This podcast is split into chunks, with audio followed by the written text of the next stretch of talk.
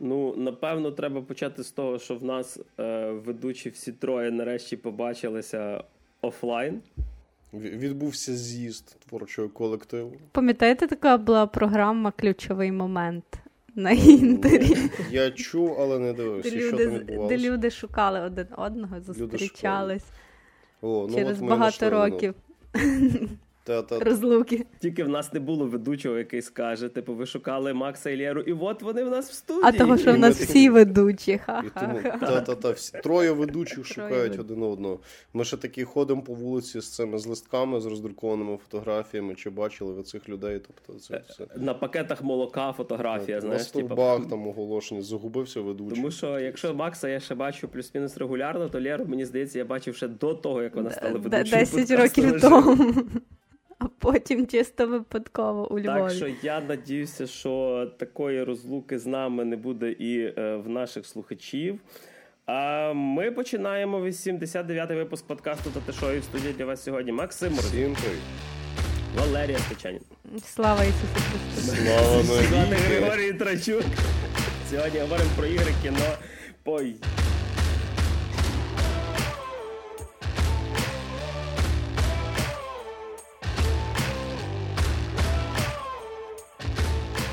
Поїхали. Ну не треба настільки сильно. А почнемо, до речі, сьогодні неочікувано з ігор, тому що дуже часто в нас ігри е, йдуть, м, так би сказати, е, на десерт. І ніхто про них не слухає. От Тому тепер ви не відмажетесь. Так що А це щоб я не видалилась. Щоб Лера страждає. Слухай, давай це все. Ем, я насправді пограв е, цікаву таку гру, яка називається Dredge. Е, і це один з тих випадків, коли я поняття не мав, що це таке. Е, мені в якихось рекомендаціях викинулася демка. Е, я думаю, ну попробую. Е, це е, гра маленької маленької новозеландської студії Black Salt Games. е, Яка фактично з, створена з трьох девелоперів і одного, е, типу, аля там студійного менеджера чи щось таке, який їм допомагав це все якось пушити. Е, і це фактично їхня дебютна гра. Е, Яка створена в одній з улюблених Максових е, таких, ем, не знаю, одному з улюблених світів. Там Лавкрафт. Там Лавкрафт, Ну, там ну. Лавкрафт. Що вже означає, що гра продана. Так що. Це був той випадок, коли я е, пограв демку і буквально зразу купив. Е, правда, грав я демо-версію на Nintendo Switch, і ціна там була щось типа 24 долара, але, але на цьому на Steam можна було її взяти, якщо не помиляюся, гривнів за 200. Тобто мій внутрішній єврей зіграв тут велику роль. Е, але так як в мене є Steam Deck, то грав я її в портативі, і вона дуже круто підходить для портативу. Е, взагалі, це така гра, яка поєднує з собою непоєднувані речі, тому що вона поєднує. Е, Лавкрафтовський сюжет, і поданий він в стилі такого, скажімо, такого хорор-квесту. Е, поєднує е, р- симулятор. Ну, це тяжко назвати симулятор, але фактично так. Е, симулятор риболовлі. В стилі Лавкрафта. До речі, так. Ну, сидиш такий рибалиш, нічого не відбувається, в тебе в голові поступово підкрадається безумство, як у будь-якої герої Лавкрафта. В принципі, історія про рибалку для Лавкрафта була б абсолютно нормальна з тим, як він любить графоманії навалювати, тому нічого дивного. Ти, до речі, недалекий від істини. Ну, Звучить реалістично. І, і третя частина геймплею це е, щось подібне між Тетрісом і симулятором. Е, якщо ви можете собі пригадати будь-яку частину Resident Evil, коли ви менеджментом інвентаря займаєтеся, типу, і у вас всі, всі предмети займають певні, певні форми з таких квадратиків, ви їх маєте поскладати. Але крім цього всього, тут є сюжет, і сюжет нам якраз розповідає про фактично безіменного моряка який розбивається на кораблі біля невеличкого такого містечка Greated Marrow, який фактично як великі солі називається. Слухай, 18 слухай, може там насправді не було ніякого Лавкрафта, просто чувак від приходів ніяк відійти не міг. Ну, блін, я не буду спойлерити насправді прям сюжет, тому що там ближче до кінця сюжет, сюжет, сюжет так прям закручується місцями. Чувак сидить в наркологічній клініці. Просто І ще й Нолан в додачі до Лавкрафта. От. Так от, він розбивається біля цього містечка, і щоб собі поремонтувати е, корабель, він починає на маленькому такому е, тралі рибацькому ну, ловити рибу, продавати в місцевих типу, лавках. Е, І тоді він заробить собі гроші, щоб йому відремонтували, бо ніхто, звісно, нічого безкоштовно не хоче робити. Е, але, типу, по ходу цього всього сюжету він е, стикається з слухами, що тут всяка діч твориться, всякі аномалії, типу і т.д., е, що старий мер десь пропав, люди кудись пропадають, виловлюють якусь доволі дивну рибу. Е, жителі себе дивно ведуть. коротше. І вроді би твої. Нагадує більше літню поїздку в українське село далеке, ніж якусь твор Лавкрафт. Ну, десь так. І вроді би, спочатку, єдине, все, що ти маєш робити, це типу е, їздити на цьому типу тралі маленькому, ловити рибу. Е, гра така дуже е, поділена на коротесенькі е, типу інтервали. Тобто в тебе є день, і за день ти маєш щось наловити. День в грі проходить буквально хвилин за 5, може швидше, навіть мені здається. Тобто в тебе є такий маленький тайм-менеджмент. Ем, І ти різними міні-іграми починаєш виловлювати всяку рибу покращувати свій е, кораблик, продавати цю рибу. І чим далі ти заходиш, тим час від часу тобі починають попадатися всякі риби там з трьома очима, наприклад, коротше, чи з якимось там, типу, видозмінними мутованими плавничками. Типу. Е, Проходячи далі, типу, персонаж е, стикається з героєм, якого звати колекціонер. Е, і з ним якраз пов'язаний основний сюжет, тому що він тобі каже, типу, що Е, слухай, чувак, поїдь на інші острова, а там такий невеличкий архіпелаг, і знайди деякі реліквії з е, мого типу, корабля, який втонув. Е, ну і видно, що цей колекціонер він має якусь таку дивну книжку, яка час від часу говорить з ним. Типу, а в майбутньому почне давати вам певні абілки для самого рибака. Острів Солей, нормально, нормально. Так. І отут вся та штука, що типу весь сюжет крутиться навколо е, ну, бажання покращити свій корабль. Весь геймплей крутиться на тому. Тобто там не буде стрільби, якогось сильно екшену і т.д., хоча вороги в грі будуть. Е, І е, квестової лінії з колекціонером основної, яка закручує весь сюжет якраз в стилі Лавкрафту. Чим далі ви будете плести, особливо чим в темніші ну, пори, типу, дня і ночі ви будете теж плести, тим більше всякої дічі буде. А особливо, коли ваш буде, наприклад, е, рибак втомлюватися, тому що він занадто довго плавав вже там друга ночі, почнуть ввижатися всякі штуки. І не завжди це прям галюцинації. Тобто, і ти не завжди відстрілюєш. А русалки реальні. А русалки реальні, на від, на відміну від огляду русалки в цьому випуску. Так що, е, і гра, вона насправді. М- ну, блін, вона самою атмосферою, можливо, нагадує от, от щось таке, типа. Ем, навіть в мені чомусь трошки оця така, ем, як це правильно сказати, відчай цей фростпанк місцями навіть нагадав, тільки в воді. Графіка, звісно, простенька, вона така ловполі. Е, зі всіх модельок це є острови, риба і корабель. Ніяким персонажем ні на яку землю ви не сходите. Типу, і в тому плюс її грати в портативі. Вона дико створена для портативних приставок. Не уявляю, чи я би в ній би настільки засидівся на великому екрані, моніторі, ще щось. І вона наділена якимось таким, як ну особисто е, на мій смак. Тому що я я, я взагалі ну типу я не люблю риболовлі, я в ту сторону ніколи ніяк ніколи не думав. не За солями Григорій теж не був замічений, підтверджую. Так, я та, я, я навіть не не люблю міні-ігор е, про риболовлю в деяких моїх любимих іграх, типу там як в Red Dead Redemption, коли почалися квести з рибалкою, мене це почало підхарювати, а вони деякі сюжетні навіть. І тут, ем, коротше, вона наділена, типу, якоюсь такою, не знаю, таким медитативним геймплеєм. Тобто вона ідеально створена для того, що ти береш портативку, їдеш, наприклад, в маршрутці і проходиш пару оцих таких квестлайнів. Типу. Е, Якщо ти там не знаю, паралельно сидиш ти якомусь бітингу, типу, і тобі вже настільки немає, ну тобто тебе на ньому не потрібно, ти просто маєш посидіти, типу, послухати, ти можеш це на фоні запустити на портативці теж. Е, Григорій, а які від вас апдейти? Та, блядь, зловив трьохоку рибу. Ой, я мав на увазі, я протестував тут. Коротше, е, дуже багато знову ж таки. Це не не напряму гра по Лавкрафту. Тут є відсилочки, типа там до короля в жовтому, наприклад, типа там. Що не зовсім Лавкрафт. Е, типу, ну, але ж персонаж там в нього, я так розумію, типу, був. Типу, це, це... це, це оригінально не Лавкратовський персонаж. Це вже а, по суті. Окей. Це, а це Чемберс. Це, це вже окремий чувак, просто в них був дуже схожий формат, і любителі всяких фанфіків зліпили це все докупи. Ну окей, е, пряма відсилка до Некрономікону, типу, просто він тут називається по-іншому, нормально так є. Типу, отак скажу. Да, до речі, зразу кажу, в грі є дві кінцівки, але насправді, ем, ну, типу, ближче до кінця ви зрозумієте. Я прям не буду спойлерити, тому що е, кінець він прям сюжетно закручується, незважаючи на це, що вся гра 90% це типу сесійна аркадка, де ви ловите рибику. І, типу, якщо вам спочатку зайде оцей геймплей, типу, гра буде постійно підкидати вам нові риби, нові предмети, нові апгрейди, е, покращення корабля, новий тип, як можна ту рибу ловити і т.д. Так що від мене. Ну, типу, блін, для мене це прямо от кажу, ну нехай не 10, но 9 з 10. Це одна з небагатьох ігор, яка, та, яка, е, яка, наприклад, не знаю, вона проходиться насправді годин за 6. Типу, якщо ви хочете прям комплішеніст такий, щоб все все все все все пройти, ну годин 12 може. Тобто середньо це 8 годин, це до продовження такого типу середньостатистичного Call of Duty е, в прикольному сетінгу з неочевидними поєднаннями жанрів. А, Слухай, а от, наприклад, там є якийсь челендж чи щось таке, щоб.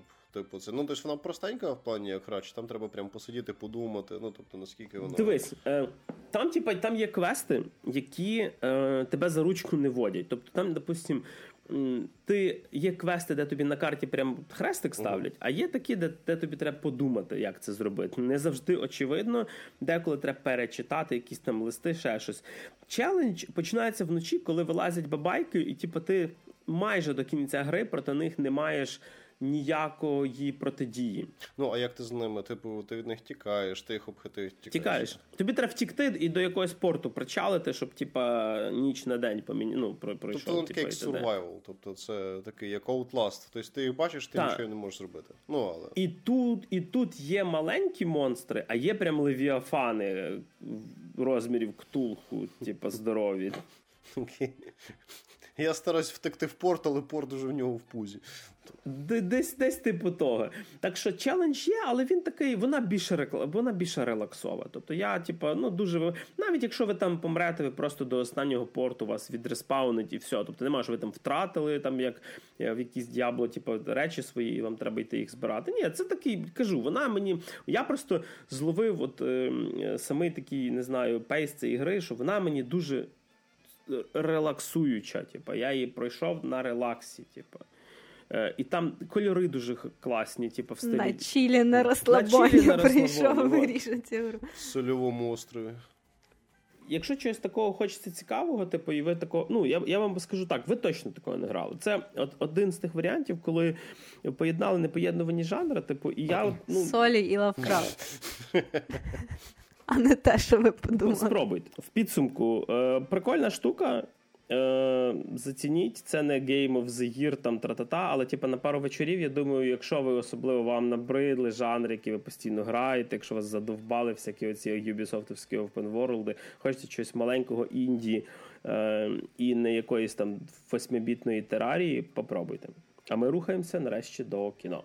Ну от починаємо розділ кіно. Е, після веселих лавкрафтовських ігор ми з дуже веселої теми, яка піднімається в фільмі Харакірі. І напевне в багатьох е, слухачів виникне запитання, що це недавно за фільм був такий з такою назвою. Він був доволі давно, це не новинка. Це фільм 1962 року, 63-го, я перепрошую. Макс Макс просто по релізах рухається в другу сторону. Та, та, а не тобто, якщо ви думали, що я буду вам з кожним разом розказувати про якісь нові фільми, ви можете розслабитись, тому що я йду навпаки.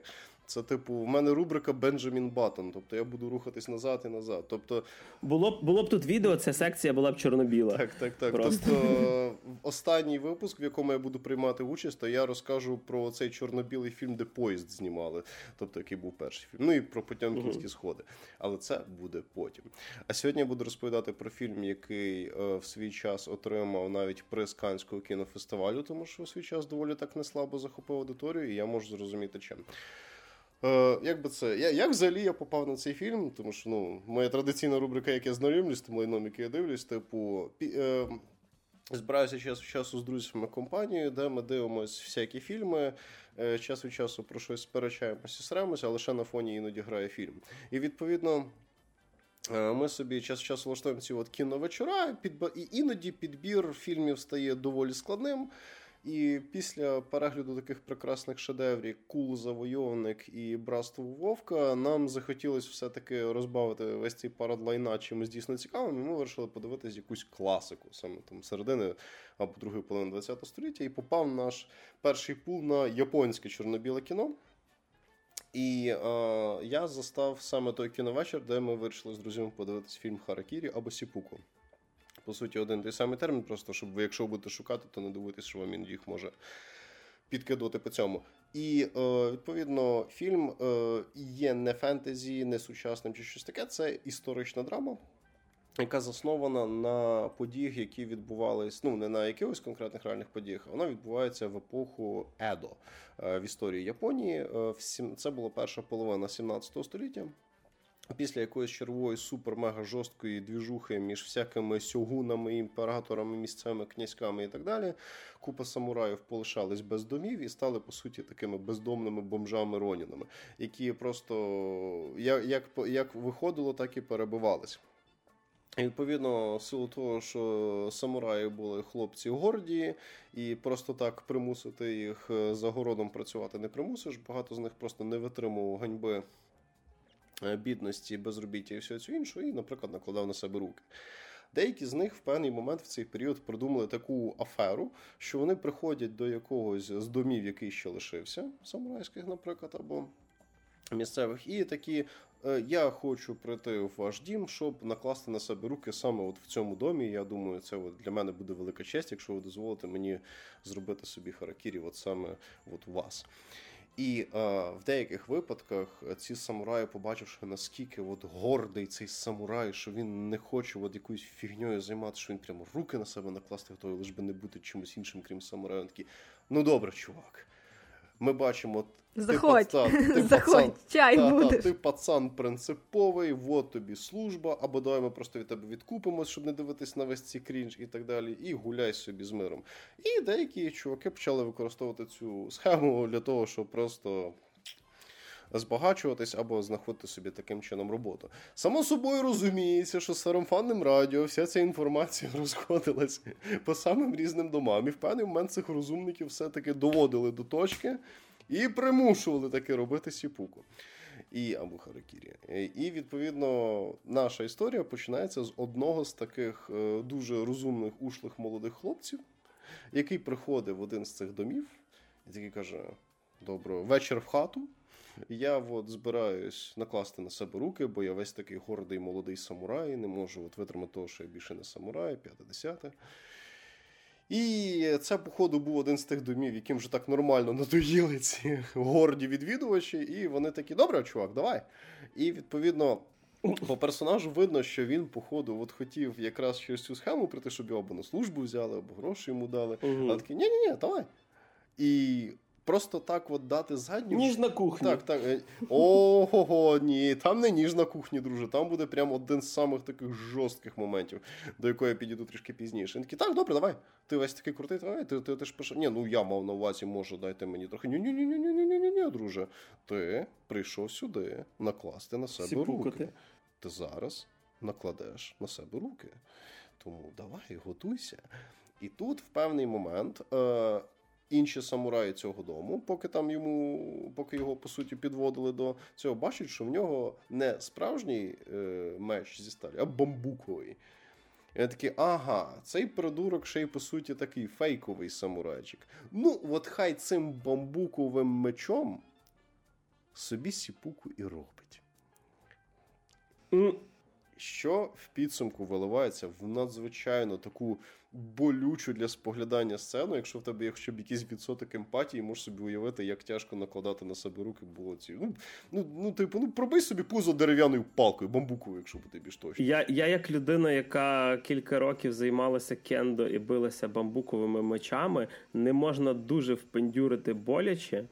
Але я не знаю, як де можна собі щось порізати, щось зробити, тому що сінай він створений для того, щоб ним не нашкодити. Прям тип. Ну, за сінай не знаю, і як там це ну, було. Ну, сінай це є бамбуковий меч. Окей.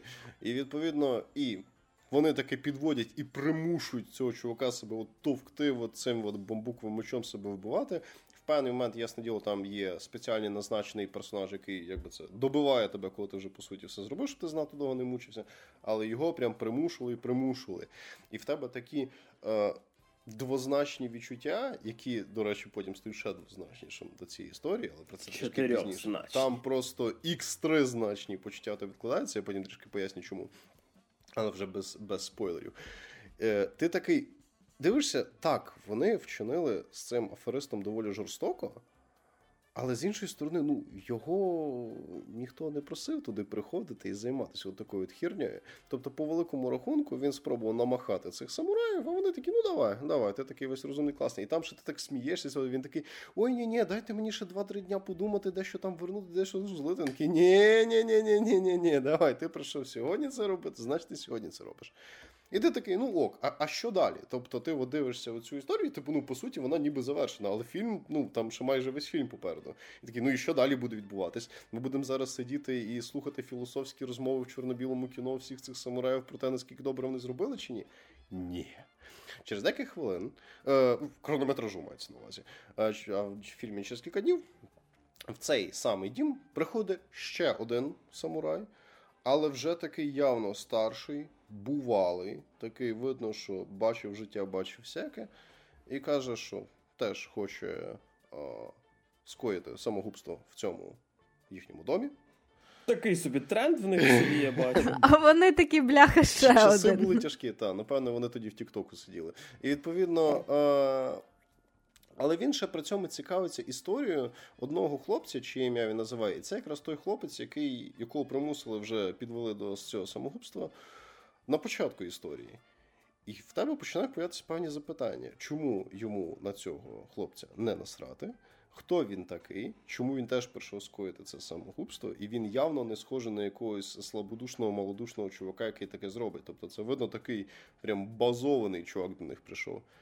Тут я закриваю зону спойлерів, тому ми відгороджуємося, закриваємо ворота. Всім бажаючим, якого може заінтригувати ця історія, я рекомендую вже далі в силу тих чи інакших способів з нею ознайомлюватись. І зараз трішечки про загальні характеристики цього фільму, які, власне, і зробили його цікавим.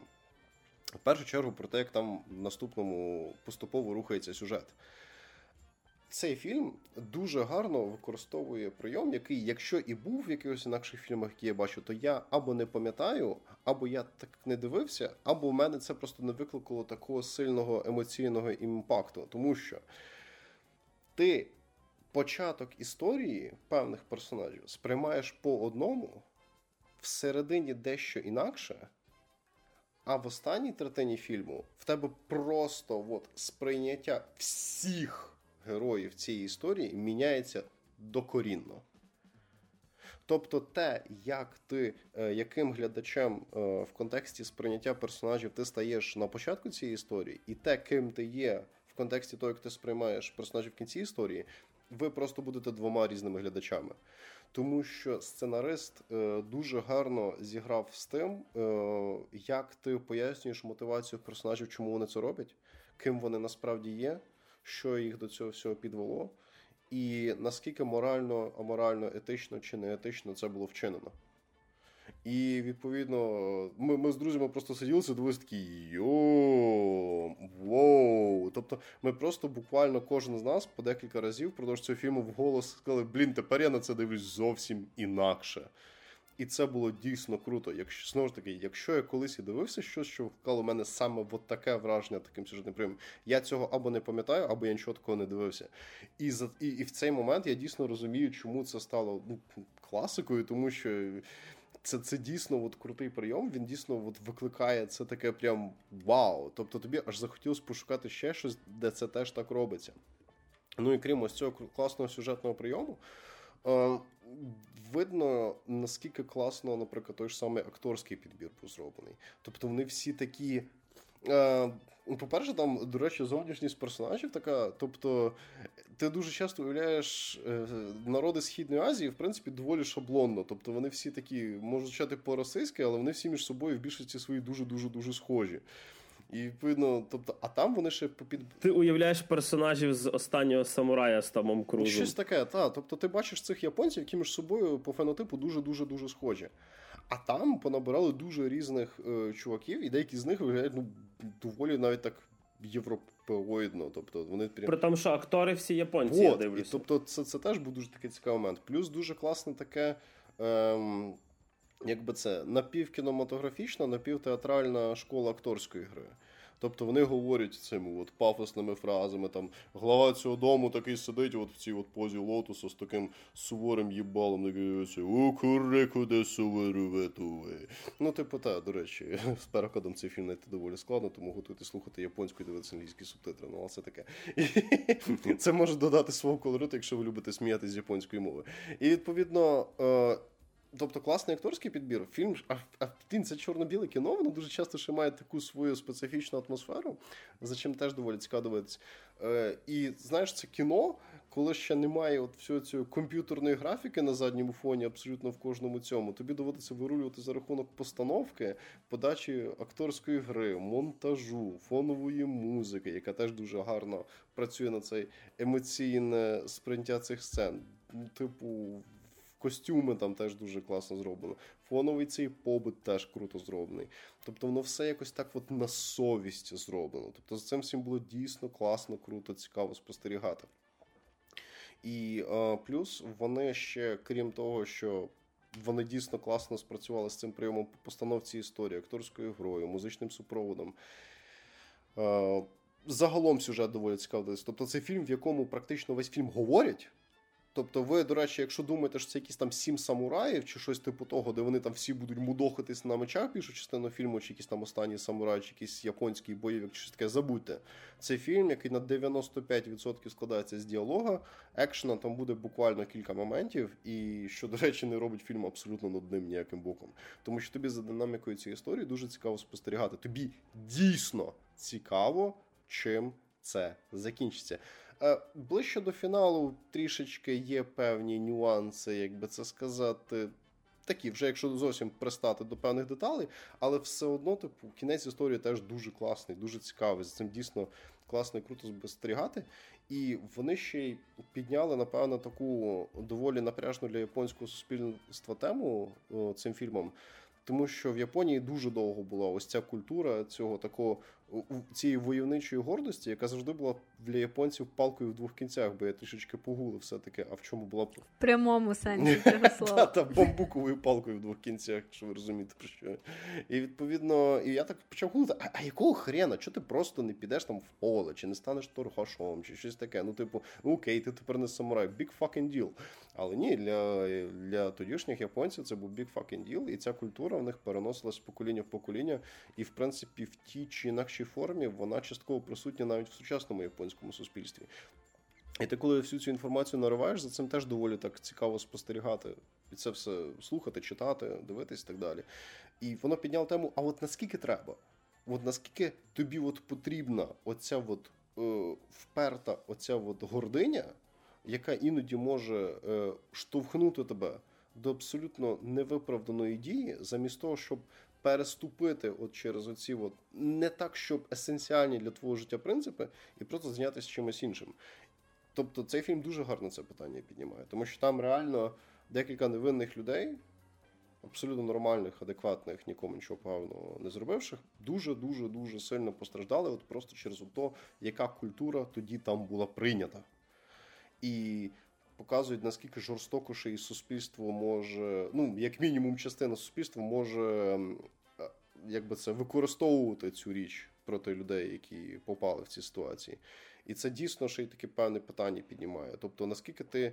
Наскільки твої принципи важливі, поки вони не починають приносити більше шкоди, ніж користі.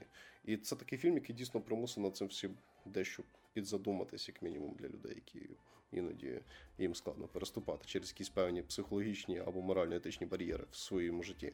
Тому особисто мене фільм дико порадував. Я його прям, Тобто, якщо ви любителі старого кінця, якщо вам не нудно дивитись діалогові драми, якщо вам подобається історичне кіно, або хочете просто зацінити якусь класку загального розвитку, це той фільм, який я особисто рекомендую, просто цілком і повністю без іронії. Слухай, а в порівнянні, наприклад, з, з Сім самураїв Куросави? Сім самураїв дуже кльовий фільм, але він трішки не про то. Типу, ага. Сім самураїв він класний, але він інакший. Тобто, це воно та і там, і там, типу, аля ця самурайська епоха в Японії, і там, і там ну, піднімається ну, тема цього всього кодексу цих всіх персонажів. Але сім самураїв він якось. Він якийсь більш такий шибайголовий. Тобто вони всі якісь такі. Воно все якось так стандартніше, загально крутіше. Тобто, там це все-таки якась така напівекшониста ця вся історія. Да, Там ти теж в певний момент прям ух, ближче до кінця проникаєшся всю цю історію, там співчуваєш цим цим персонажем, це все дуже круто, але вони різні. Тобто в них okay. в них може бути схожа певна атмосфера, в силу того, що це та сама епоха японського кіно, і історичний контекст піднімається той самий. Але це різне. Це як е, месники і блейдранер. Це, типу, от воно а, так. Окей. Тобто, якщо ну це я супер, супер, супер зараз грубо відмазав, просто від голови придумав, але щоб ви розуміли, який може бути наскільки вони по-різному. Тобто і то, і то по-своєму класно, але вони класні в силу різних причин, і вони для різних цілей. Тобто, в цьому в цьому рівнянні е, е, самураїв це Blade, це, це Blade, так. Ага, а це Blade так. Runner. Тобто, от в такому розумінні. Тобто, з одної сторони, в тебе такий більш стандартний екшн фільм, який нібито якісно, класно, круто зроблений, але в нього є от свої певні ці поточні стандартні тропи, в той час як. Харакірі це як Blade Runner, в якому ти більшу частину або говориш, або дивишся на пейзажики, і типу просто слідкуєш саме за розвитком сюжету персонажів таким чином. Ну що ж, а від Японії епохи Едо рухаємося до Кореї. До Південної Кореї. Важливо Важливо. Вибирай Корею, яку їдеш. До Південної Кореї сучасності. Я вам дам таку свою суб'єктивну рецензію на фільм, який називається Повернення в Сеул. Це один з хітів е, Канського фестивалю минулого року, 2022-го. Фільм був е, в програмі Особливий погляд і навіть отримав там пальмову гілку. Е, як ви вже зрозуміли, це фільм про Корею, але як може здатись, це не корейський фільм. Це фільм французького режисера який має камбоджійське походження Деві Шу. Це історія про дівчину, яку звати Фредеріка, або як її ще скорочено називають всі її друзі Фредді, е, яка сама живе у Франції, але за походженням кореянка. Вона живе у Франції з самого народження і вона планує провести свій, свою відпустку в Токіо. Але в зв'язку з форс-мажорними обставинами, з тим, що якийсь там тайфун, погані погодні умови, неї скасовують рейс в Токіо, і вона, недовго думаючи, спонтанно приймає рішення купити квитки в Сеул і полетіти в Південну Корею, де вона народилась 25 років тому. Е, вся суть в тому, що, хоча вона кореянка, е, її біологічні батьки е, вони віддали її на всиновлення іноземцями. Це була дуже популярна фішка в Кореї е, в той період, е, тому що після війни е, Корея переживала, ну Південна Корея переживала свій не найкращий час, і дуже багато корейців вони свідомо віддавали своїх дітей в дитячі будинки, тобто навіть не просто в дитячі будинки, а це були спеціальні установи, куди ти віддавав свою дитину, і вони мали знайти цій дитині прийомних батьків які би її всиновили. І це ну, були прийомні батьки зазвичай з європейських країн. Тобто з таких більш е, багатших, е, стабільних, забезпечених європейських країн. Так само і ця дівчинка Фредді. Її в дитинстві е, всиновили французи, вона переїхала жити у Францію, відповідно, вона там навчалась, виросла і живе по сьогоднішній день. Вона не знає своїх батьків взагалі, вона ніколи їх не ну, точніше, вона бачила їх, коли була дуже маленька, але вона абсолютно їх не пам'ятає. Тут вона вирішує спонтанно полетіти в Сеул, е, летить в Сеул. Е, в неї там є якісь друзі, знайомі франкомовні, з якими вона починає спілкуватися, так е, живе з ними. І так само абсолютно спонтанно, під час якоїсь однієї вечірки в барі, де вона з друзями просто сидить, попиває півко і розказує свою біографію. Її друзі говорять їй: ну, а ти не хотіла би, раз ти вже прилетіла в Корею на два тижні, пошукати своїх біологічних батьків. І вона така, типу, ну, why not? не думала про це, але типу, що ще тут робити в відпустці два тижні? Чому би і ні? Це подорож. Так, і виявляється, вони їй розповідають про те, що е, в Кореї є оця установа, яка називається Хоманд, і вона займається власне цими всиновленнями дітей, і вона ж дозволя... Е, сама і займається потім е, пошуком батьків біологічних тих дітей, які... яких колись вони кудись пристроювали. Тобто в них є дані, так, контакти батьків, е, і ти можеш прийти в цю е, установу, е, дати свої документи, свої дані, і вони особисто зв'яжуться з твоїми батьками. Батьки ж мають певний термін, за який вони або дадуть якусь відповідь і погодяться побачитись з дитиною, або можуть відмовити, чи там взагалі не вийти на контакт, наприклад. І цю процедуру можна повторювати тільки тричі. Можна три запроси послати батькам е, на зустріч, і якщо вони тричі відмовились, то по четвертий раз вже ніхто цього робити якби не буде. І Фредді вирішує, що, типу, окей, раз я вже в Сеулі, ну пошукаю своїх батьків. І, власне, вона і приходить в цю е, установу е, і починає шукати своїх батьків. Чи знайшла вона своїх батьків, чи не знайшла, я, напевно, мабуть, розказувати не буду, бо це буде вже така трошки зона спойлерів. Скажу тільки, що типу, і батько, і мати вони живуть окремо, тому їй треба шукати і його, і її. Тобто, оскільки вони не живуть а це разом. Це означає, що в неї шість запитів. Так, це означає, що в неї тут на початий край роботи тільки два тижні в Сеулі. Ну і відповідно ми починаємо спостерігати за цими пригодами Фредді в Кореї. Е, фільм ну, дуже така красномовна назва, тобто повернення в Сеул повністю в принципі описує про що цей фільм. Цей фільм про повернення. Про, про, про повернення вже дорослої жінки, яка насправді виросла взагалі в іншому середовищі, в іншій країні і в іншій ментальності. Тобто, зовнішньо вона така стовідсоткова кореянка. Е, навіть її друзі дуже часто говорять їй, е, що вона ну, що її зовнішність дуже типово корейська, тобто просто така от зовнішність, вони кажуть, це давньої кореянки. Але при тому всьому вона виросла в Франції. І як не важко здогадатись, Франція і Корея то дуже відмінні ментально і психологічно країни. Е, це, в принципі, західна і східна культура. І, відповідно, все її виховання, всі її звички, вони всі європейські. Тобто вона веде себе як типова француженка, але зовнішність в неї корейська. І на цьому побудований е, конфлікт фільму. Тобто нам постійно показують зіткнення цих двох культур, е, наскільки їй, в принципі, спочатку важко взагалі. Ем, почувати себе комфортно в Сеулі, почувати себе комфортно в Кореї. Хоча це сучасне місто, і вона спілкується зі своїми ровесниками. Е, в них є дуже багато традицій, е, дуже яких в принципі порушувати просто ну, не прийнято, так? Тобто не можна. В них дуже багато таких соціальних е, норм, яких дотримуються всі там, і старші люди, і молоді люди. Ну, наприклад, там є сцена, де вони сидять і бухають в барі. І коли вони наливають один одному їхній традиційний корейський алкоголь, е, в них не прийнято наливати самому собі. І її друзі говорять: типу, ну не наливай е, сама собі, типу, я я тобі налию.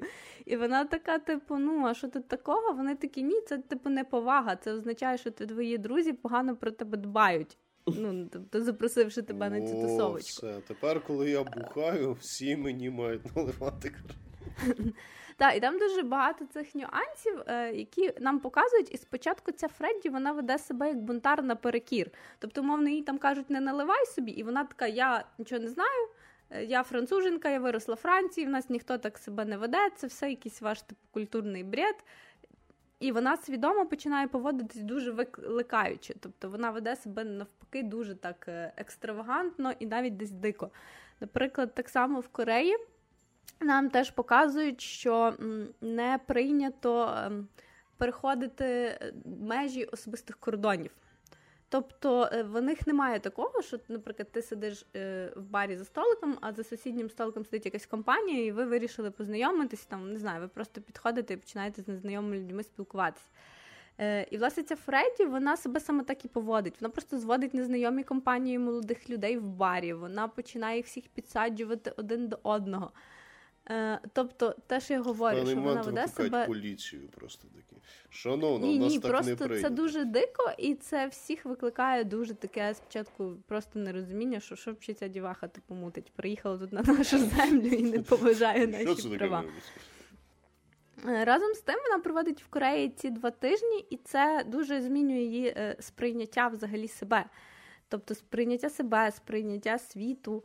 Е, взагалі, це не просто повернення в Сеул. Та? Тут повернення в Сеул це ж така метафорична назва повернення до себе. Весь фільм, головна героїня, вона намагається знайти себе, вона намагається знайти свій шлях.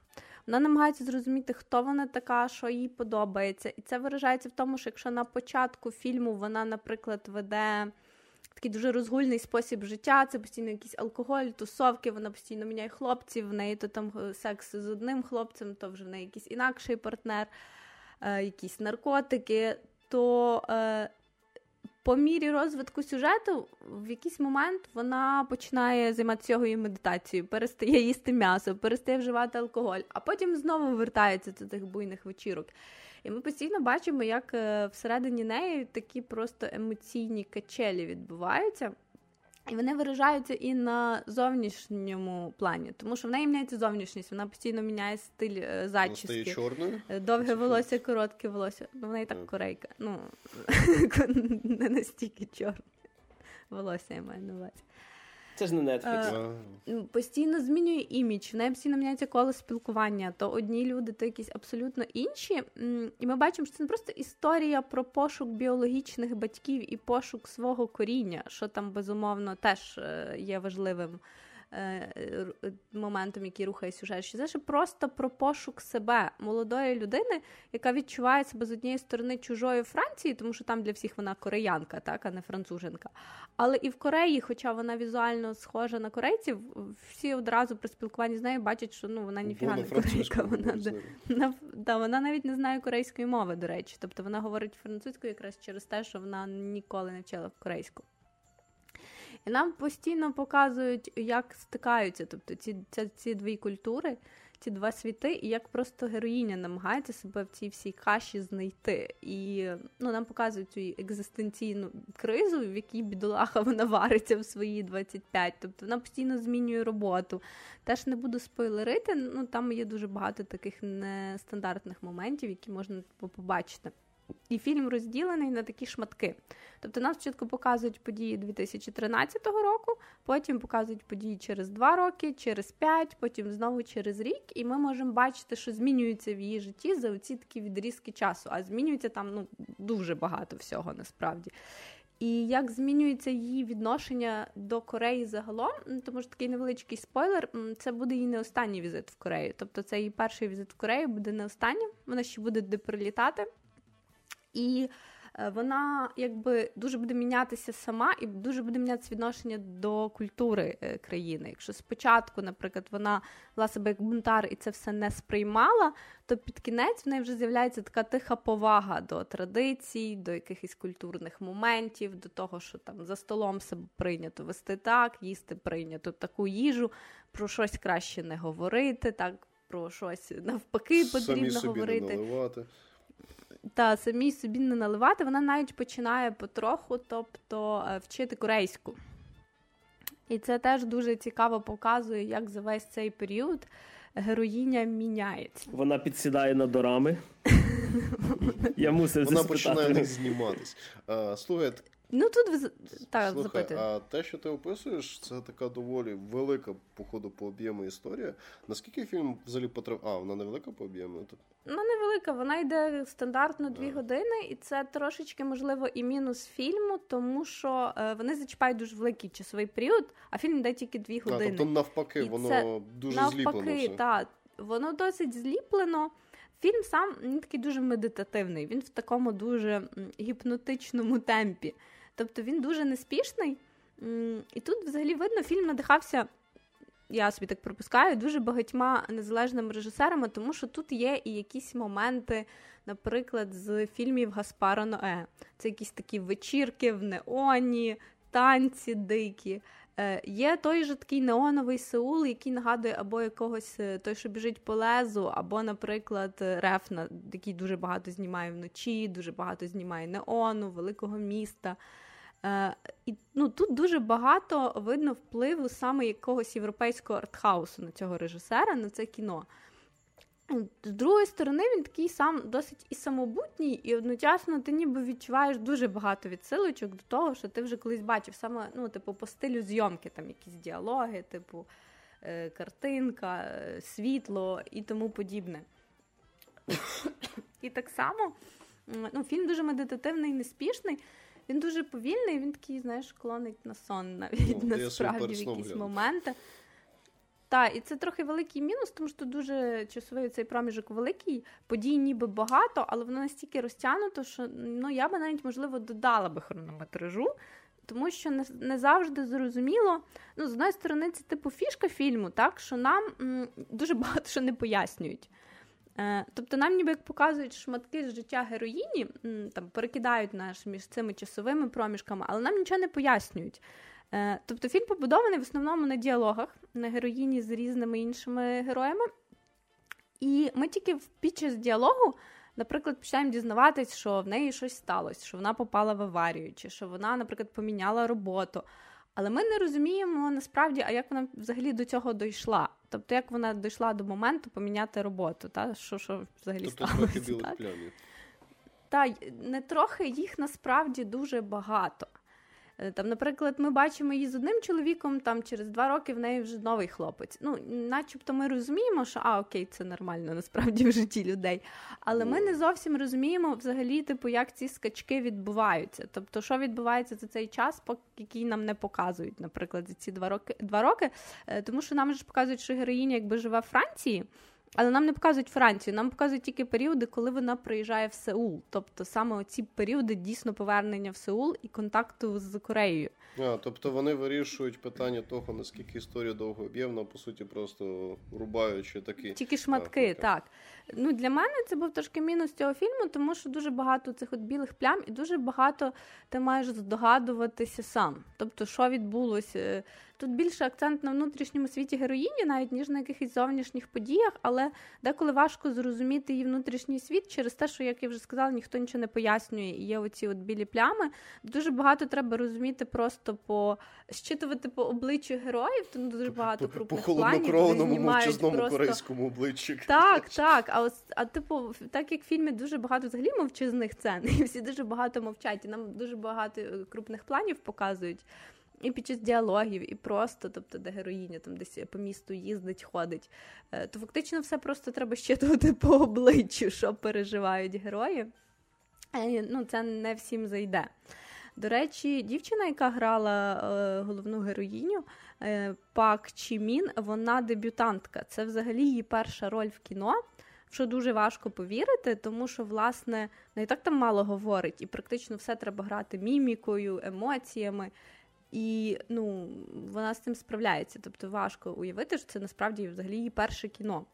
І е, про творців фільму я ж хочу сказати, що сам режисер, він камбоджієць, я вже казала, який живе у Франції. І героїня, вона теж в свій час, вона кореянка, яка м, переїхала з батьками в дитинстві у Францію. Е, тому всі, хто доклались до створення цього фільму, вони якби всі так чи, чи інакше дуже глибоко в цій темі еміграції. Ну, біографія сліганця. Так, і тому це навіть дуже цікаво, бо видно, що е, ну, режисер знає, про що він говорить. Тобто, що ця тема дійсно йому близька. І що так само, типу, оці от е, дуже тут ще глибоко передана тема, як це взагалі бути дитиною прийомною, як це взагалі е, жити з іншими батьками, а не з біологічними батьками. Тут теж дуже цікаво розкривається оця типу трагічність, як це взагалі переживає дитина, яка ніколи не бачила своїх батьків і ніби і хоче їх побачити, і разом з тим вона просто не знає, про що з ними спілкуватися. Тому що їй 25 і вона їх ніколи не бачила. І так само як батьки себе почувають теж. Тобто, е, а як їм відчувати, що вони залишили свою дитину для того, щоб дати їй краще життя, але вони її кинули. Тобто, так тут кожен переживає свою якусь особисту драму. Тобто, вона як дитина, яка не знала цього та батьківського тепла, а точніше знала батьківське тепло від інших людей які не є біологічно батьками, і типу і драма цих батьків, які, типу, хочуть дати їй те, що вони їй не додали в дитинстві, але ну чи можливо це так? Тобто це під питанням, чи варто далі підтримувати відносини?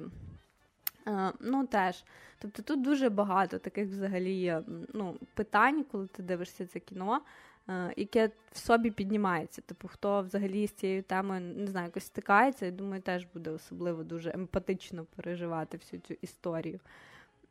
Ну, як я вже сказала, то типу дуже багато діалогів. Це дуже-дуже повільний фільм. Е, він знятий в такому своєму особливому стилі медитативному. Він непоганий, він однозначно цікавий. Я розумію, чому, наприклад, він отримав нагороду в Каннах. Але він явно, ну тобто, не для всіх. Е, Він дуже так для любителів такого тонкого, повільного авторського кіно, хто готовий дивитися на ці всі круглі плани, терпіти ці всі діалоги і отримувати від цього задоволення, отримувати цього якийсь кайф. Але ну, кому таке цікаво, раді. Ну, від тонкого, від, від тонкого вишуканого азіатського кіно Переходимо до грубого, тупого, простого, примітивного німецького спагетті вестерна в сетінгу Другої світової. От такий от вам перехід джентльмена. Німецький спагетті вестер, там вже якийсь братфурст має бути, я думаю. Та. Ну там, типу, ну тут Нетфліксу хотілося б трішечки пред'явити насправді за те, як вони маркетинг пушують. Де сосиски? Де, та, по-перше, де сосиски? Це раз. Де німе, де баварське пиво? Це два. Якого хрена ви написали, що це Тарантіно стайл, німецький фільм про Другу Теж питання є відкриті, але на них я, напевне, поступово дам відповідь, коли буду розповідати про те, як я подивився фільм. Е, Кров і золото Blood and Gold. Це фільм від Netflix 2023 е, року. Свіжачок. Топ-1 фільмах на момент е, запису даного подкасту. Тому, шановні случаї, не переживайте. Час від часу щось свіжіше за кіно 60 для вас буде. А тепер перейдемо до. Але це не але, точно. Та, але це не точно. Ну так от, про що, власне, фільмець, який я про який зараз буду розповідати? Друга світова підходить до кінця. Буквально ще кілька днів, і союзники вже остаточно доб'ють гітлерівські війська. Всі якось там хтось дезертирує, хтось хоче кудись перебігти, хтось хоче переникатись, пересидіти тимчасову окупацію і так далі. П'яте-десяте. Всі якось стараються щось там десь е, вижити в даній ситуації. Як і, наприклад, головний герой е, нашої історії, головний чоловічий персонаж, е, який є, е, який здезертирував будучи крутим таким бійцем з всякими там залізними хрестами, такий герой війни Рейха, він хоче втекти е, від армії в силу певних особистих причин, які я розповідати не буду, тому що це в принципі доволі прикольний момент. Я думаю, побачити це буде самому глядачу цікаво. Просто є от для нього важлива причина, будучи героєм там третього рейху всієї фігні, пройшовши всю війну, він такий впевнений, ну ну ну все, я закругляюсь. І звалює. Е, його ловить е, його підрозділ за дезертирство і хоче стратити через повішення. Оскільки він одному з офіцерів відстрелив вухо, і в принципі був тим ще головняком для підрозділу, який хотів зловити його за дезертирство і таким чином покарати. То ніхто не сумує. Всім дуже весело. То і відповідно він ще хоче його повісти в такій спеціально жорстокій формі, типу виставивши зашморг на бік, а не в сторону спини, щоб ну просто довше мучився. Такі веселі пацани в нього співслужбовці. В певний момент вони хочуть його повісти, вони собі їдять і навіть не дивляться на те, як він мав би померти. І його рятує головний жіночий персонаж е, нашого фільму. Типу, е, така проста сільська діваха Ельза, яка просто обрубує йому е, цей, цю мотузку, щоб він не повісився. Ні, ні, йому вона нічого не обрубує, вона мотузку обрубує. Перепрошую, шановні случаї, не подумайте. Відповідно, він виживає. Вона тягне його до себе в хату, відкачує разом зі своїм розумово відсталим братом. Типу, та, та, та суворі німецькі жінки не церемоняться.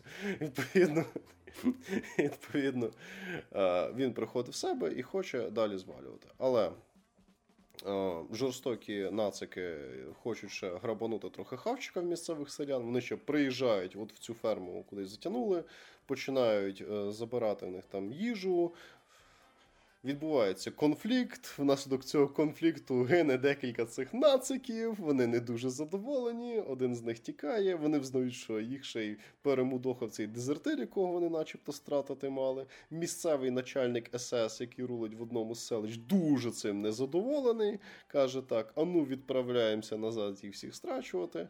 І відповідно починається такий трохи закрут історії нашого нового персонажа, де він по суті хоче, по-перше, не загинути на війні від своїх ворогів прямих і при цьому не бути страчений своїми бувшими співслужбовцями, то що він дезертир, який поміг е, захистити розумово відсталого брата фермерша, яка врятувала його від страти, вбивши кількох офіцерів СС. Ну, типу, ну ну, ну от такий от заміс. А що власне СС робить в тому селі? Це по суті на початку подається як головна е, сюжетна лінія історії, яка буде зв'язувати лінії інших персонажів. Події. Е, Центральним місцем подій цього фільму є невеличке німецьке село, назву якого я забув, тому що це якесь там Шплюхенбахельвубель. Типу, і відповідно. Це десь біля Берліна. Так, десь біля. І відповідно.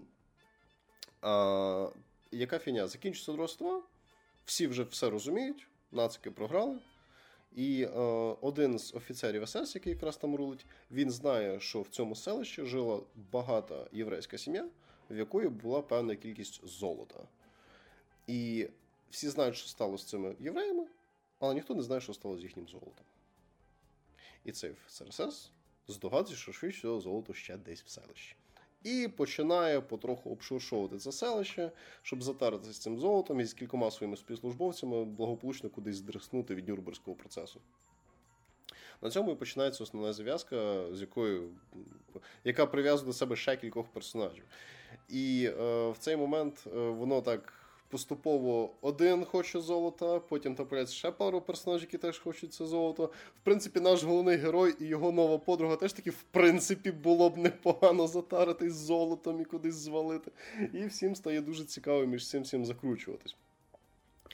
Е, таким чином, у нас є головний герой, є офіцер СС, є місцевий мер, який така опортуністична скотина. Там там дуже гарний такий початок фільму. Прибігає його син е, в бар, яким він ще завідує, і каже: Тато, тато, солдати прийшли. Такі, о, Боже, все, американці, ну нарешті підсадки. Ні, ні, ще наші солдати. А, блін, кохана, знов вішає портрет Гітлера, я зараз швиденько вдіну свою форму. Там просто такі, знаєш, кому війна, кому мати рідна. Там ще є така. Е, троїця таких е, аферистів, обманщиків місцевих, які всіх пробують якось на, наєбунькати, як би це сказати, і теж затаритись цим золотом. І в них там теж е, рильце в пушку, і вони теж якби це причетні до цієї історії з цими нещасними євреями, яких там замучили в тому фільмі. Ще там є доволі милий священник, який теж таке, знаєш, карикатурне відображення таких гуманних людей, яких просто дістала вся ця жорстокість, яка відбувається навколо них. І, в принципі, от всі ці сюжетні лінії вони між собою потихеньку помаленьку перев'язуються в такий, знаєш. Не доволі нескладний клубок. Тобто воно так потихеньку, помаленьку, один десь появляється, другий, третій, четвертий, і вони так один з одним так поступово починають взаємодіяти.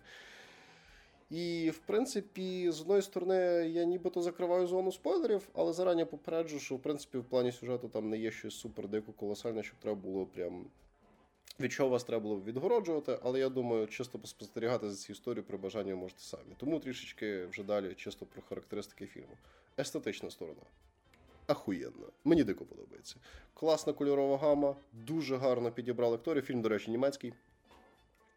Там прям такі актори дуже класно так підібрані, гарно так зроблені. Тобто вони всі там не виглядають якісь там супермодельної зовнішності, але на них приємно дивитись, вони класно грають. Арійці справді. Крім жартів, головний герой це реально такий стереотипний, такий білокурий, голубокий, такий з квадратною такою щелепою, такий уберменш просто. Крім жартів. Е, там і всі ці солдати, вони всі так гарно показані тим чином, що це вже солдати, які вже хрена скільки років воюють, них там ця вся форма вже замазана, вони вже тою війною задовбані, їх вже це все дістало, вони просто хочуть цього всього звалити. Там в деяких з них вже криша поїхала. Там оф... Це дуже класно, бо дуже часто люблять зображувати таких красивих поголених в свіжій формі Хьюго Босс Так, так, так, та. Знаєш, ніби і не видно, що 6 років воюють, а тут прям відображують їх такими більш реалістичними. Ну там є цей прилизаний їхній начальник офіцер СС, але він особливо руки. Ти просто розумієш, що він да, він просто руки особливо не маже. І відповідно там замість нього всю роботу його підлеглі роблять. І е, воно ще дуже так класно. Але при цьому стильно вони всі якось подані. Вони всі якось так зроблені. Видно, що вони заморочились і над антуражем навколишнім. Тобто всі ці хатки, всі ці селища, все це невеличке. Воно все зроблено дуже класно, дуже гарно. Воно так якось передає цю з одної сторони моторошну епоху, але при цьому якось не занадто сильно нагнітають тими тонами, які вони це роблять. І там ще цей начальник СС. Я на початку думав, що це буде якийсь страшовий фільм чи щось таке, тому що в нього ще така маска, яка приховує половину його обличчя, тому що він, походу, чи був поранений, чи ще щось. Типу в нього ну прям пів лиця отак от скошено к фігам. Або він привид опери. Або він привид опери, та, та. Ну, заспівати йому не вийшло. І, Відповідно, та, та, спойлери, спойлери.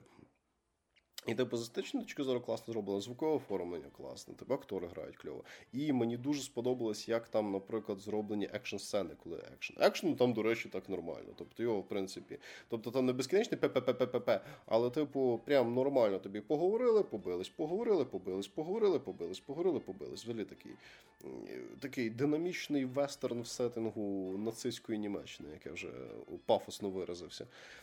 Е, засруч мене, напевно. В Динамічний істерн. Це, це динамічний да, да, остерн. коротше, типу.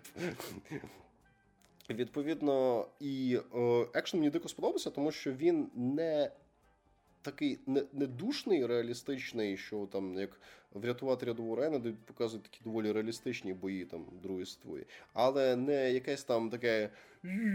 Типу, я не Не, не оцей, не не, не Iron Blood, ні, ні, ні, ні, ні, не так, не так, ні, зовсім не так. З динозаврами. Ні, ні, ні, ні. Такого там теж навіть близько немає. Це такий жорсткий, простий, ум, відносно реалістичний, такий екшон, такий соковитий, такий, як як, як е, принципі, як е, в безславних виродках Тарантіно, але не так ефектно. Тобто трішечки менш ефектніше. Тобто теж жорстко, теж брутально, теж цікаво дивитись, теж гарно, так соковито зроблено, але не занадто цей. І видно, до речі, під кого пробували косити. Під який фільм 2009 року пробували косити, але трішечки не вийшло. Ну, безславні виродки. Тобто, бо м- е- вони хотіли зробити от так, і з формою в них начебто виходило поки цей фільм. Але з змістом трохи, трохи не вийшло. Тому що Тарантіно він дуже прикольно робить харизматичних персонажів, всіма цими смішними діалогами, в кожного якась от своя фішка, кожен з них якийсь смішний, прикольний. А от в цьому фільмі Blood and Gold це навпаки дуже така прям проста-проста історія. Вона не стає від цього об'єктивно якоюсь дуже поганою, тому що мені насправді сподобалось. Тобто, це такий простий екшен з початком і завершенням, де всі точки розставлені, де все завершено, все закрито, без якихось сюжетних поворотів заради сюжетних поворотів. Ти чудово розумієш, чим фільм закінчиться, і це нормально в рамках даного жанру. Це такий прям. Прикольний, екшонистий, ненапряжний фільм, який можна подивитися в компанії, чисто пограти. Він не є занадто жорстоким. Попри те, що тема доволі моторошна сумна і так далі, фільм не вганяє тебе в якусь депресуху. Місцями є навіть сцени, які трохи нагадують таку чорну комедію, чесно кажучи. Тобто, воно якось дуже просто, легко, ненапряжно дивиться. І просто єдине, що персонажі, вони такі доволі ну, супер-супер-супер прості. Тобто ніхто з них там сильно не міняється по ходу фільму, ніхто з них ніяк не трансформується, ніхто з них ніяк інакше не не розкривається. Тобто, от такі вони всі були на початку фільму, такі вони всі в кінці фільму і лишились, але просто вони ще більшість з них ще просто один одного перестріляли. І за цим приємно, весело, ненапряжно дивитись. Тобто фільм не вирішив придумувати велосипед по нові, вони просто такі, давайте знімемо свій фанфік по е, Тарантіно або ще якимось подібним фільмам, але простіше, бо складніше ми трохи не вміємо. І відповідно. Мені дико сподобалось. Я особисто навіть не сильно можу щось додати, крім того, що такими гарненькими мазками показує, що е, в період війни дуже багато людей в першу чергу пробують або якось на цьому нажитись, або просто над кимось самоутвердитись. показують, наскільки от паршиво просте населення від цього всього діла страждає, і наскільки це по суті руйнує людей. Але знову ж таки це не подається в якійсь занадто депресивній жорсткій формі. Це тобі подається так доволі нейтрально. Зачем так?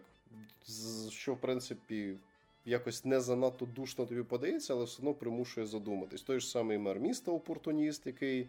А, прийшли Амер... А, ще не американці. Ну добре, то то, то вішай знову портрет Гітлера. Або щось таке. Тобто такими тоненькими, короткими такими штучками тобі показують якісь маленькі такі е, карикатурні елементи тодішнього суспільства, за чим теж було так доволі цікаво дивитися. І взагалі, в принципі, Друга світова. Вони насправді могли будь-яку іншу історичну епоху вибрати, але напевне просто ну, доволі популярна річ, Друга світова. Тому що вона там на ній не робиться якийсь занадто сильний акцент. Там немає занадто багато цієї термінології, там немає занадто багато відсилок до цих історичних подій, там немає якоїсь заполітизованості чи якогось душнілого історичного в цьому плані. Це буквально історія, яка могла відбутись будь-де в будь-який час там до середини ХХ століття. І що теж робить її дуже простою, легкою для сприйняття. Тому особисто я, в принципі, рекомендую, якщо хочете на розслабоні подивитись якесь ненапряжне просте кіно. Додам ще дві копійки. На Netflix є український дубляж. Nice. Тобто він повністю я перекладений. Я дивився англійською. Ну, а фільм німецький. Так, так, треба було німецькою глянути. Так що ти дивився його вже з перекладом, а не в оригіналі. Фільмів про Другу світову рухаємося до до сім'ї. Фантастики космічної просто. Є щось вічне, щось да, незмінне. Є щось незмінне. Це бажання Віна Дізеля бути молодим в свої то роки, а, а якому 55 вже, і знімати продовження фільмів Форсаж. Подивився я 10-ту частину Форсажу, яка називається Форсаж в англійському, там 10-та римська X який Чи, мав бути що, спочатку. Кросовер з X-менами такий? Це кросовер з 3 ікса. А, окей. І зараз я жартую, звісно, зараз зрозумієш, чому, тому що буде 3 ікса в 3. Тому що 10-та частина, яка мала бути останньою, uh-huh. е, зараз розрослася так, що це буде трилогія. Uh-huh. Тобто, це початок кінця uh-huh. все з, е, з фільмів Форсаж. Я бачу Він Дізель фанат атаки аніме атаки титанів. Там теж останній сезон любить роздовбати на хріз скільки шматків.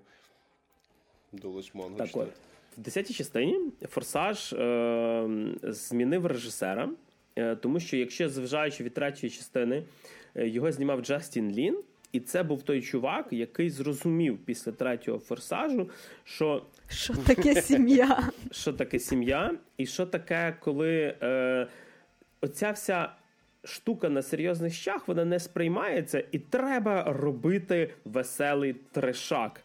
І саме через Джастіна Ліна були ці дебільні сцени, коли Джон, е, боже, не Джон Сіна, а Двейн Скеля Джонсон е, рукою розвертає торпеди, де в дев'ятій частині е, два два персонажа, якщо не помиляюся, цей що Тайлерс Гібсон грав і Лудакріс, обмотавши машину скотчем і ізоляційною лентою, вилітають в космос, де машини в повітрі могли просто зацепитися за якийсь гачок і і, і просто летіти вперед.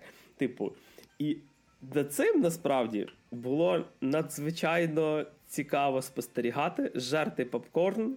Запивати якимось колою там чиповим, чи що ви хочете в кінотеатрі е, їсти пити. Текілою під пісню з форсажа про сім'ю. Відключати відключати повністю мозок і чекати, який ж звіздець далі придумає Джастін Лін, Ну тобто, тому що після двох типів на на, на, на фієру в космосі, обмотаних ізолентою, я вже чекав, я не знаю, що якщо в 10-й частині Віна Дізеля не вкусив вампір, або вони не вернуться в часі, як в Местиках, ну блін, чуваки, мене треба вже дивувати далі. Він Дізель п'є антифріз і починає лазером з очей херачити просто ворогів. Ні. Ні. Але е, після дев'ятої частини. Але міг би. Але після дев'ятої частини, типу, е, змінили режисера і почав його знімати Луї Летер'є. Луї Летер'є е, це французький режисер, якого ви можете знати е, як мінімум по фільму Перевізник з Джейсоном Стетемом. І по тому режисеру, в якого просто колосально багато в процентному співвідношенні фільмів, які не оправдали затрат. Тобто в нього дуже багато касових ну, провалів і фільмів, які швидко забулися. Наприклад, е, е, це чувак, який знімав там е, гнів титанів. Якщо ви забулися за цей фільм, я теж гуглив, що це таке, тому що я його бачив, але я про нього забув. Він знімав ілюзію обману, він знімав ем, е, другий перевозчик, який після першого вже мало хто пам'ятає. Він знімав битву титанів і знімав неймовірного Халка. Оцього теж, ну, такого собі посереднього. І мене ну для мене було дуже дивно, чого взяли його на ну, типу, на режисуру форсажу. Тому вроді би там нема що режисурувати, це великий атракціон. Е, І трошки далі я скажу, чому погано було брати Луї Летер'є. Е, але зараз поговоримо про те, е, про що дуже важко говорити, тому що ця річ тут практично відсутня. В класичному плані про сюжет. Ем, Ідеї в сценаристів у нас закінчуються потрошки. Е, персонажі старіють, нові не настільки стають класними популярними, і ми починаємо придумувати те, чого нема. Тому що, е, якщо ви пам'ятаєте, можливо, була така п'ята частина, вона була така перша, така прям дічова-дічова, де в кінці вони на двох машинах, прив'язавши до них цепами е, якийсь сейф, в якому був якийсь суперсекретний чіп, просто по місту, типа, тікали з ним. Викрадали його тоді в, нар... в якогось наркобарона. І от коли камера після того, як типа, вони виїхали, від'їхала з місця, звідки вирвали через стіну сейф, і нам цього більше не показують, то насправді там стояли персонажі, які фактично будують сюжет 10-го форсажу. Ого, нічого. Нам показують. Так, тобто нам просто починають домальовувати персонажів в попередні фільми там, де їх не було. Типу, просто давайте придумаємо, що в наркобарона був син. Ммм, типа, клас, просто ми покажемо, камера вернулась назад. Там виходить персонаж Джейсона Момо і каже: У, він дізель, я тобі дам. Стільки років чекав. І весь сюжет побудований на тому, що персонаж Джейсона Момо, кого звати Данте Рейс, е, хоче помститися Віну Дізелю. І він не просто хоче помститися, він хоче, щоб він страждав. Його мало вбити. Треба, щоб страждав він і сім'я. вся його сім'я має страждати. І це весь сюжет. Звісно, на фоні є е, персонажі цього пана пана ніхто, якісь суперсекретні організації, які, типу, як в месниках говорять з зате, затемненими відео. Я, до речі, цього ніколи не розумів, навіщо говорити з відео якихось персонажів, лиця яких закривають. Для чого взагалі там камера, якщо ти їх не бачиш, можна було просто аудіо. Це надає їм загадкової атмосфери таємних повелителів нашого світу. Тіньовий уряд просто. Настільки тіньовий, що жлиці затемнені. Тут він теж є той тіньовий уряд, і все це є. коротше. І є оцей Данте Реєс, якого грає Джейсон Момо. Він, типу, головний лиходій. Наскільки я розумію, він головний лиходій на всю трилогію. І це, до речі, ем, один з фейлів нашого фільму, тому що Момо не виглядає злим. Він не виглядає ем, загрозливим чуваком. І це чувак, який якого можна так зняти. Наприклад, коли він грав в Грі престолів Хала Дрого, типу, ну він грав здорового варвара, який давав тягла. А тут, якщо ви дивилися.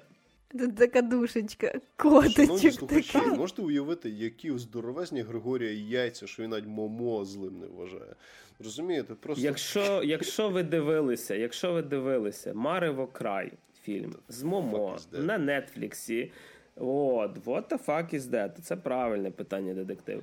Ем, Це фільм, де Момо грає в дитячому е, фільмі. Це роль, типу, знаєте, як от коли Шварценеггер грав в цьому дитсадовському поліцейському. Тобто йому треба було грати, типу, ну, якогось милого персонажа. Е, І тут Момо, типу, грав такого, знаєш, е, Джека Спароу для дітей в кольорових прикидах з позитивною харизмою. Це це боляче уявляти. І, типу, якби його показали, ніби як якогось одного з позитивних персонажів, просто якогось рандомного, типу, чувака. То це було б окей, але його показують як загрозу. І кожен раз, коли ця загроза з'являється в кадрі, тобі ржати з неї хочеться. Тому що то він в якихось там е, голубих лосінах вискочить, типу в якомусь типу е, травесті костюмі, ще щось. Типу, і це просто з ніхіра береться. Він, типу, е, ну так, він там типа бомби час від часу кудись закладає. Е, Типу, але це дуже дивно. Це дуже дивно. Це звучить дуже крінжово. Скрінж номер два.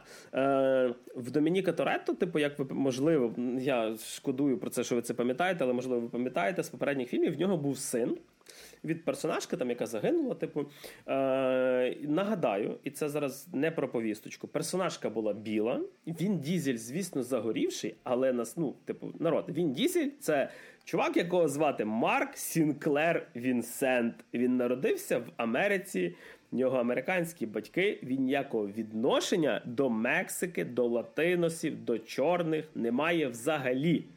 Він просто загорів. Він не має відношення до цього народу. То він що постійно засмаглий ходить? Типа, ну боже, а це що так важко? Типа е, ну, просто постійно.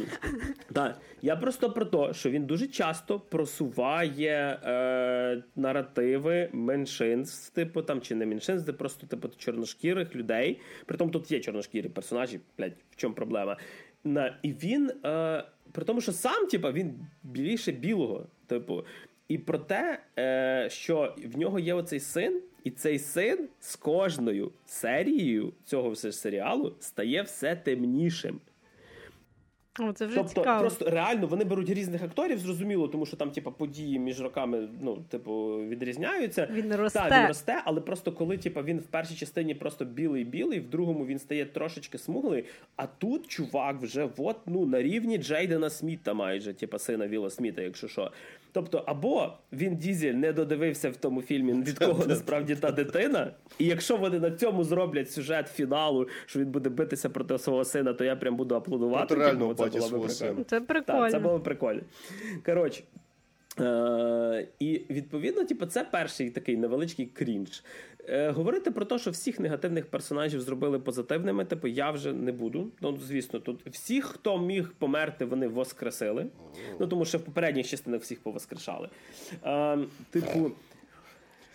Це вже не просто форсаж, це вже якийсь трошки магічний Так, світ. я ж про то кажу. Якщо в попередній частині, типу, наприклад, персонаж Джона Джона Сіни, він, типу, був е, до останніх хвилин фільму, це він грає брата Віна Дізеля. Він був таким, типу, ну, злим мужиком, який давав пізди. І ти такий, типу, дивився на нього, а він ще постійно мовчав, не було цих жартиків про сім'ю. Тут з нього роблять якось, ну, типу, так, він, типу, там простив брата, став добрим. З нього тут роблять просто яку, якесь цикло. Типа, якогось типа, який просто, ну, знаєш, що це смішний дядько, який напився, типа, і він не знає, що робить. Воно десь так виглядає. Тому що ти розповідаєш, А ці Пола, треба Пола Окера нам ці, хто ці форсажі треба назвати це. Він дізель в зазеркалі вже просто з воскресіннями персонажів, з цими перемінами. Пола Вокера ніхто не воскресить, е, звісно, але він в фільмах не помер, він десь там є. Про нього час від часу можуть згадати. Ну, він, типу, є.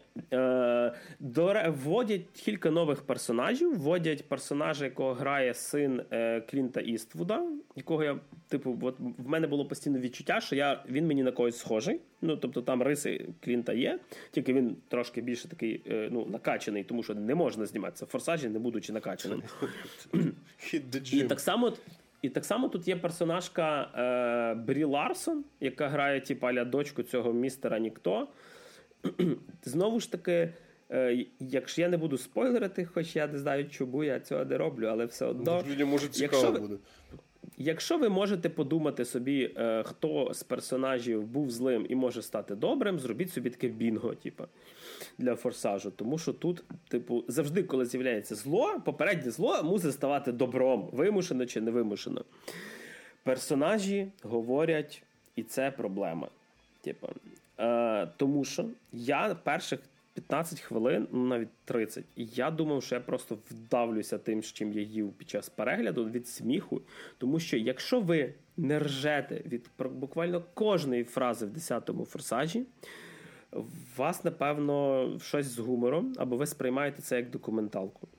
Тому що вони говорять настільки пафосно, що колишні е, статуси в контактах це херня просто. Ніхто не говорить в житті, так як говорять це персонажі. Я процитую просто одну фразу. Там є, типу, коли е, чувак е, в спецслужбах описує оцю команду Віна Дізеля, каже, що вони небезпечні. Він каже, типу, щось в стилі. Е, якщо цю фігню можна зробити на машині, вони це зроблять. Якщо потрібно порушити закони Божі та закони гравітації, вони зроблять це двічі. І ти такий сидиш, думаєш. Якби я був капітаном Пікаром з мема про фейспалм, я би вже б собі череп просто проломив би, напевно. що І я би це не спеціально зробив ну, би, бачиш, типу, а просто від чистоти. В молодості Він Дізель працював все-таки в театрі, тому, можливо, всі ці п'єси по Шекспіру лишили свій слід. Знаєш. Е, До речі, е, по самому дізелю, ну, дядькові 55 років. Ну, видно, що форма вже не та.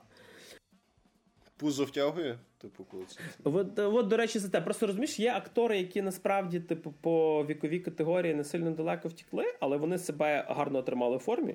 Кіану Рівз. Крістіан Бейл, злі красавчик в своїй теж фікс на скільки. Е, я навіть скажу про е, ну, типу, про то, ну не знаю, навіть про персонажів цього фільму. Uh-huh. То, типу, є є, є теж не, не чуваки, які просто виглядають набагато краще. Тобто е, він дізель, видно, що він себе запустив, так дай Боже. Типу, і дуже Сімейна дивно, людина, тому, що... чекай, він не має час весь час по спортзалам ходити. Тобі про що фільми розказують? Ой, фільми розказують про сім'ю, і м, окей, фік з ним, з тим, з тими, типа, нашими персонажами. Да, всім. Я чекав від фільму оцього трешняка з попередніх частин, тобто, типу, розвороту, підводних лодок, польоту в космос, ще щось. І отут фільм мене реально розчарував, тому що цього немає. В фільмі є екшн сцени, в фільмі є е, ну, перегони час від часу, вони всі не настільки класно зрежисовані, як в попередніх частинах. Тобто, в попередніх я розумів, це треш, це бред. Але, блін, ну вони зараз якусь таку діч зроблять. На початку фільму є одна така сцена, яка майже е, вже доходила до цього рівню абсурду. Це сцена з великою круглою бомбою. І там так, там реалізм, ми за це забуваємося, тому що в порівнянні з цим сцени з мультика про Маріо, це документалка від National Geographic, в порівнянні з цим форсажем, але все одно ще не той рівень трешняка. Так, і до речі, ем, маленька така вам хінт на перегляд цього фільму. Неважливо, який бренд в автомобіля. Важливо, хто ним керує. Якщо в ньому сидить хтось з команди Віна Дізеля, в машини, в принципі, немає того рівня плотності матеріалів, як в інших. Магічні здібності передаються, знаєш такі. Так. В, в, в Power Ranger в Зорда запригує просто. Так. В реальному світі, якщо машина е, вистрибує з вертольота, падає на іншу машину, її розплющує. То, типа, удар діє і в ту сторону теж, і верхню машину теж роздовче так нормально. Ні, не в цьому фільмі. Тут машини. Але ми ж пригадуємо про фразу з порушеннями законів гравітації. Розумієш, я, я чекав, коли тут в якийсь момент вийде е, персонаж священника з е, дуже страшного кіна і скаже: Ти ти бачив, ти бачив? Ну нахер типу, оце Він все. просто по воді почне їздити. Ну, я зрозумів, типу, треш лишився, але він вже не такий креативний, як був раніше. Так, і він якийсь не такий кретин. Вони наводили купу персонажів. Типу, кожен з них якусь має лишню сцену. Типу, тобі просто я під кінець почав вже губитися, хто кому там що винен, хто кого хоче вбити, чому він там якесь оце дебільне протистояння двох персонажів. Момо, типа, з напівгейськими замашками. Мене відчуття було, що він не вбитий, а трахнути він дізеля просто так хоче. Помста воно різна буває. Так.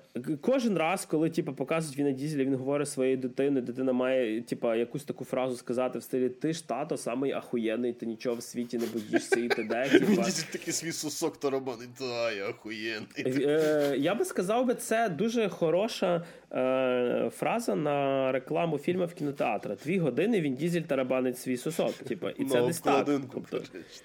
Це це, це, це рівень самолюбування третього кріда. Це, це знаєш там рецензії там від New York Times, від Sundance Festival. Тут та ти що, він Дізель в цьому фільмі реально тарабанить свій сосок.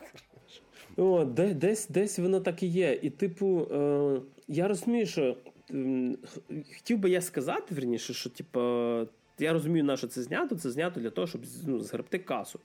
Але форсаж 10 промахується. Якщо 9 збирав там біля мільярда, типу при бюджеті в 300, то форсаж зараз зібрав, якщо не помиляюся, 500 лямів е, в бюджеті в 340 і поки що доволі стопорнувся. На межі, на А, межі. за... а зараз виходитиме Опенгеймер, виходитиме Барбі, яка думаю заробить бабла, виходитиме. Е, Які релізи. Чому Гріша думає, що Барбі заробить бабла? Чекайте Е, тому, наступному тому що я читаю, скільки преордерять квитків в Штатах, і вона заробить. Типа, вона нормально так заробить, я думаю, тому що це щось зараз дивне від доволі непоганого режисера. Неважно. Виходить разом з ними десь ще й навіть місія е, нездійсненна з Томом Крузом. Ні, ну Барбі полюбив Зуя, там Райан Гослінг, так що я ставлю на Гослінга. Тим більше. Там Марго Е, Робі, ніхто не любить. Типу. А, ну я Опенгеймер, Опенгеймер чекаю тоді. Так. До речі, цей, до речі, ем, е, Том Круз е, зараз типу, займається тим, що він просить кінотеатри посунути релізи, типа Опенгеймера і Барбі, е, щоб випустити свою місію Ага, нездійсненну. Ага, нахер пішов. А, Вертаючись тоді, давайте до підсумків по форсажу. Е, я не розумію, як це можна сприймати як, як фільм. Ну, тобто, просто, типу, як серйозне якесь кіно. Якщо перші частини, там перша, друга, вони були таким якимось, типу, бойовичком про машини, особливо на популярності Need for Speed Underground того часу. Окей. Вони зайшли в якийсь абсурд, але видно, що він ну фільмами наступними, але видно, що він у Дізелю це не подобається. Він якраз це сприймає як серйозне кіно про сім'ю, про це Це все. стає ще смішніше. І від цього зараз стає вже насправді типа нудно. Тобто я ніколи не нудився на тих форсажах. Я розумів, це херня, типа від коня, але типу. Але мені не було нудно. Там якусь таку діч постійно творили. А я подивився цю десяту частину, і я так я думаю, блін, ну нащо вона? Ну, типу, їм, їм треба було або закінчувати раніше, або робити якогось такого антагоніста харизматичнішого. Не обов'язково це має бути велика шафа. Тобто, чому завжди ну тут не обов'язково? Було би прикольно, якби оцим якби це був карлик. Злий маленький Було б доволі бодіпозитивно. якби вони зробили би протистояння в плані, типу, мускули проти розуму, це було би прикольно. Типу, якби вони зробили якогось би чувака, який просто от він е, на кшталт е, Земо з. Моріарті. Так, нащад. Тобто, щоб типу, він дізель, він такий просто привик, типу, товкти морди Просто на машинах, типу, і т.д. Типу, тобто, але він, ну. Хлєра, ну що ти А робиш тут- з моєю уявою? Я тепер уявляю Пітера Дінклейджа з Ігри престолів, що Карлика грав в фільмі Форсаж, де він з дізелем б'ється. Інтелектуально. До речі, Дінклейдж, типа, він вже грав е, в одному фільмі ці е, мафіозі, негативний персонаж там, де був. Я, на жаль, не згадаю. Це фільм було про на, е, типа, про човіху, яка намахувала е, типу людей, які в домі престарілих, типа на гроші. Ну, типу. Неважливо. Коротше, в підсумку. Е, те, що можна могло бути або хорошим екшеном, або хорошим трешом, типа, стало просто нудним. І що воно буде далі, я не знаю. Ці їхні загони про те, що типа, буде ще дві частини. ем, Звучить як погроза. Та ні. Звучить, да, звучить як погроза. Так що дивитися чи не дивитися, звісно, вибирати вам. Можливо, коли воно вийде в цифрі. А воно, до речі, виходить в цифровому релізі дуже швидко. Воно виходить 9 червня. Це менше місяця від кінотеатрального релізу. Значить, ой, як все в них недобре Невже насправді. Форсаж скотився? Блін, це. Е, Це- Макс, ну типа дев'ятий, дев'ятий форсаж там було типа кілька місяців. Типу, тобто вони були впевнені в тому, що він ще в кіно заробить грошей. Тобто, та, е, типу, і воно, типу, це, воно, скоріш за все, типу, що. Е, бля, я, до речі, мені цікаво, чи вони змінять режисера на переправі, тому що Лутер'є заявлений на типа 11-12 частину. Коротше. Ну, він дійсно ж взяв його в свою сім'ю, а сім'я своїх не покидає. Він тип- Знаєш, що тільки насправді змінюється в цьому? Розмір стола, за яким вони їдять. Коротше, в кожному фільмі вони це оце, на- знаєш, типу, налягає на масу, чи що кажеш? Вони ж, типа, постійно це в, фільмі мусить бути сцена, де вони такі всі вдома, в тому якомусь маленькому селі, типа, ем, коротше, І враховуючи, як всі- там Кастро. Може, вони колись виїдуть з нього в один Да, до речі, людей там на руках вже крутиться по декілька ярдів баксів, вічно в тому селі сидять і їдять. Але знаєш, стіл вже скоро буде там до іншого будинку діставати. не дивіться, ви ніц не втратите. Окей, а перед тим як ми закінчимо, нагадуємо, як завжди, в нас є багато посилань, де нас можна дивитися і слухати на YouTube, на Apple, Google Podcast, на Spotify і на все підряд, де тільки можна фактично викласти подкаст. Підписуйтеся, коментуйте, лайкайте, поширюйте, розказуйте друзям, скиньте свої бабці, можливо, мамі татові теж буде цікаво послухати. Також є, е, звісно, лінки, якщо ви хочете підтримати Збройні Сили України. Є лінки на Повернись живим, і лінки, якщо ви хочете підтримати нас на Патрон і Баймі Екофі. Так само. Ми не проти попити трошки кави. Ви слухали 89-й випуск подкасту Татишої в студії. Сьогодні розповідали про всяке Максим Морозюк. Всім па-па. Валерія Стачанін. Щасливо.